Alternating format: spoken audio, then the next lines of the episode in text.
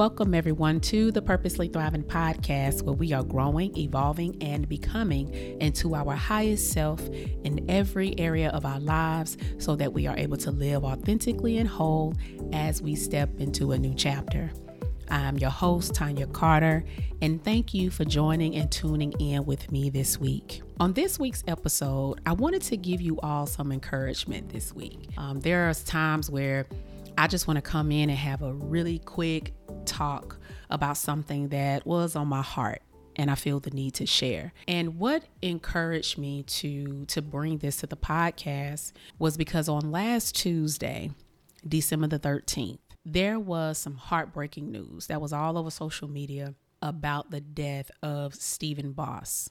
And if you don't know him as Stephen Boss, you may know him as Twitch because that was the name that everyone knew him by. And Twitch was a a DJ.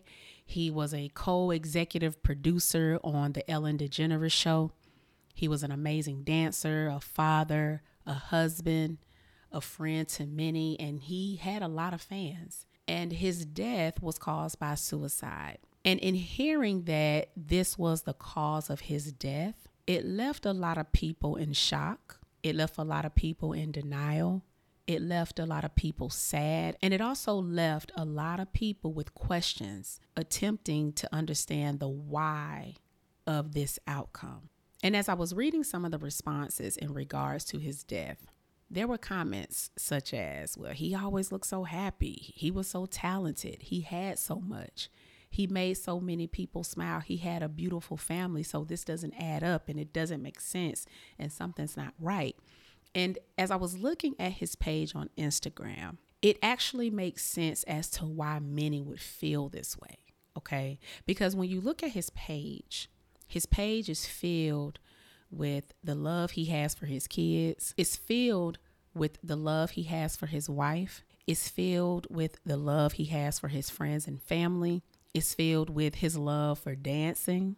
It's filled with the love he has for making others smile, as well as creating a positive impact on other people's lives. And just recently, before his death on December the 10th, he shared a happy anniversary post to his wife to celebrate their ninth anniversary. And then on the 11th of December, just two days before he left this world, his wife tagged him in a video collaboration that they just did. And when that's been the public persona that those from the outside are only exposed to, it's hard to connect and comprehend the internal suffering that he was battling with. And when situations such as suicide happens, one of the most popular statements that you may hear or you may even said or thought to yourself is you never know what a person is going through. And one of the reasons why I believe that this statement is often said is because of the perceptions that are formed about others based on what is being displayed. And so, based on what we may see from an external factor, we may assume that because they always display a level of resiliency, that they'll always be fine and they'll always figure it out. We may assume that based on what they display, they appear to be happy and optimistic and confident and positive and always smiling. We believe because they display that that they're good. We may also assume that because they display a way to always help others, that they know how to get the help that they need for themselves. We may also assume that because they check off the boxes of achievements and accomplishments, such as marriage, kids, their level of education, their money, looks, what they do for a living, and status, that they appear to have it all.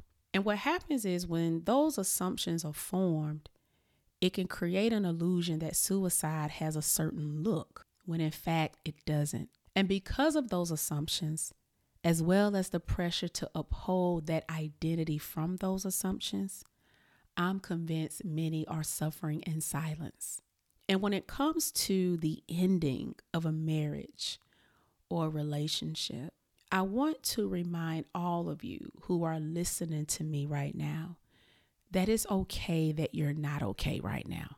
That's what I want you to know. And why is this important to know? Because when you're suffering in silence, there's a certain external image of self that feels pressured to maintain, even though there's a level of pain that you're battling internally. And when it comes to divorce, divorce is, in fact, the second top stressor in the world. It really is. And the pain of dissolving a marriage is just as intense as losing a loved one in terms of grief. And when you go through relationship dissolution, it often can be minimized in regards to the impact that it can have on a person mentally, emotionally, and physically. And so it's important to know that when it comes to dissolving your marriage, that is deeper than a legal attachment. It's also an attachment of safety. It's also an attachment of security. And it's also even an attachment of survival. And those attachments are strong and we cling to them, whether it's consciously or unconsciously. However, when deciding to dissolve, it disrupts that attachment, which also interferes with a person's safety, security, and survival, no matter what the bond was. So there's a disruption as well as restructure of your life that ending a relationship impacts. Okay? It impacts your children, it impacts your family members, your friends, it impacts your finances. And with those different areas of impact, it also brings grief in response to those areas. Okay. So it brings grief from the family once living together, it brings grief from the changed communication and contact with the kids now. It brings grief to extended family and friends. It also brings grief to your family home that you once had, as well as your financial security that may have been there. It also brings grief to the life you once had. And it also brings grief of the hopes and plans and dreams that was visioned from this relationship. So there's a level of losses that a person experiences, which also develops feelings of hurt, sadness, defeat, inadequacy, hopelessness, helplessness, powerlessness. And those feelings can become very deep and intense within if not dealt with. And so I wanted to drop a friendly reminder this week that if you're experiencing any pain right now, that you do not have to suffer in silence. You don't have to be strong. You don't have to prove to anyone that you're good. You don't need to live up to a standard that others have placed you on. You don't have to mask it. You don't have to bury it. And you don't have to pretend. I want you to remember that it is your right to give yourself permission to get the support that is needed to work through the pain that you're experiencing. And you don't need to apologize for it. Neither should you feel embarrassed or that you failed others.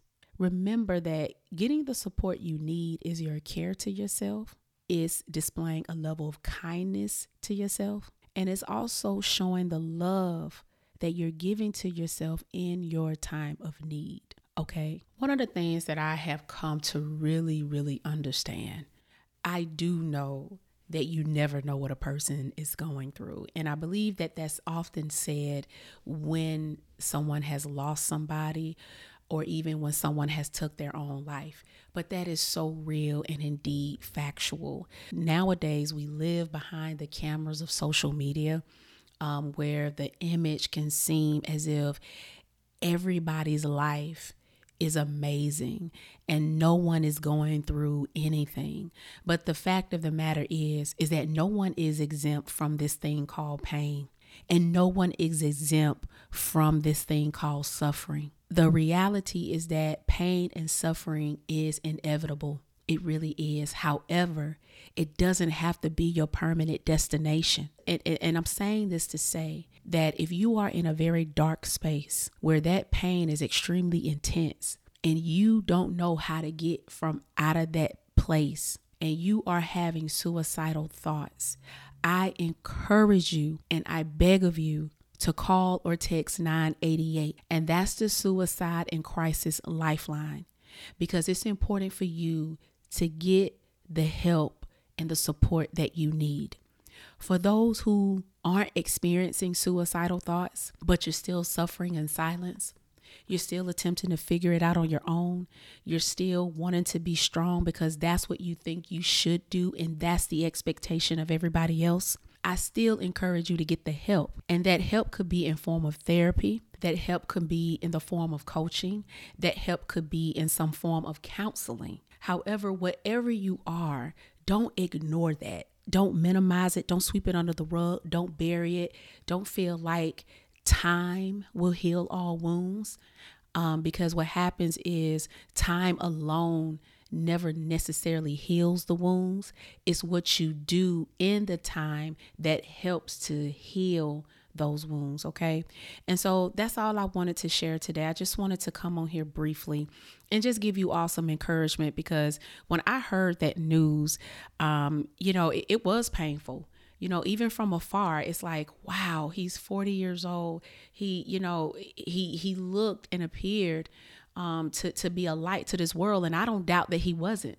I actually believe that he was a light to this world. However, there was also some darkness that was that he was battling with, and it was an internal battle that he probably didn't feel like he could fight anymore. And, and, what happens is when a person decides to um, do something such as commit suicide, it's not necessarily them taking their own life. It's more about taking away the pain. Okay. And so I felt the need to bring this to the podcast this week because I believe that we can all really learn something valuable from this situation um, in our own lives so that we can do the things that we need to do individually so we can um, make those steps, those small steps every day to break free of things that are holding us in hostage and in bondage. Okay. So please make sure that you're following me on my social media handles. My Instagram is I am Tonya Carter. My Facebook is Tonya Carter. The link to connect with me on my social media handles will be down in the show notes. And also, please make sure that you are subscribed to the podcast so that you can receive notifications